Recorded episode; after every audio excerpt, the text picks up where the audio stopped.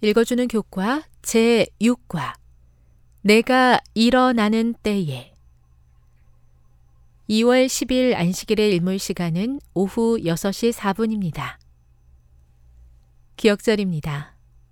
여호와의 말씀에 가련한 자들의 눌림과 궁핍한 자들의 탄식으로 말미암아 내가 이제 일어나 그를 그가 원하는 안전한 지대에 두리라 하시도다. 시편 12편 5절 우리만 악과 불의와 억압이 만연한 시대를 사는 것은 아니다. 시편 기자들도 마찬가지였다. 따라서 어떤 차이가 있든 간에 시편은 이 세상과 우리의 시대, 그리고 시편 기자들의 세계의 폭력과 압제에 대한 하나님의 응답이기도 하다. 주님은 누구든지 멸망하지 않고 회개하여 그 길을 돌이키기를 바라시며 오래 고통받으시면서도 큰 인내로 진노를 참으신다. 하나님이 개입하시는 적절한 때가 항상 인간의 기대와 일치하지는 않지만 하나님의 심판의 날은 다가오고 있다. 우리가 할 일은 그날이 올 때까지 하나님과 그분의 약속을 신뢰하는 것이다. 의와 공의를 보좌로 삼으시는 창조주만이 당신의 주권적인 심판으로 세상에 안전과 번영을 주실 수 있다. 하나님의 심판은 억압받는 자의 구원과 악인의 멸망이라는 두 가지 측면을 포함한다. 이것이 바로 우리에게 주어진 약속이며 언젠가 실제로 이루어질 것이지만 시편 기자는 우리의 때가 아닌 하나님의 때에 이루어질 일이라고 강조한다. 학습 목표입니다. 깨닫기. 하나님은 우리를 압제하는 세상을 의롭게 심판하실 것을 약속하셨다.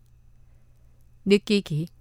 하나님은 어려운 자의 기도를 들으시고 당신의 선한 계획을 따라 응답하신다. 행하기. 나의 어려운 문제도 하나님의 때와 방식대로 응답하실 것을 신뢰하여 하나님께 맡긴다. 다음의 내용을 안교 소그룹 시간에 함께 토의해 보십시오. 1. 이런 일은 속히 이루어졌으면 좋겠다고 생각하는 일이 있습니까? 2. 하나님은 왜 자신을 권능의 전사로 표현하십니까? 3. 어려움 중에 있는 사람을 가난하고 궁핍한 자라고 표현한 것은 무엇을 의미합니까? 4. 하나님께서 왜 인간 지도자들을 심판하시며 그것은 무엇을 위해서입니까? 5. 원수들을 향한 시편 기자의 분노와 그들을 위한 기도는 어떻게 조화를 이룹니까? 6. 하나님의 심판은 왜 성소에서 이루어집니까? 성소는 어떤 역할을 감당하고 있습니까? 7. 주께서 일어서시겠다는 말은 시편 기자들에게 무엇을 약속하고 있습니까? 결론입니다. 시편은 불의와 억압이 만연한 시대의 어려움과 그 모습, 그리고 그에 대한 하나님의 응답을 기록하고 있다.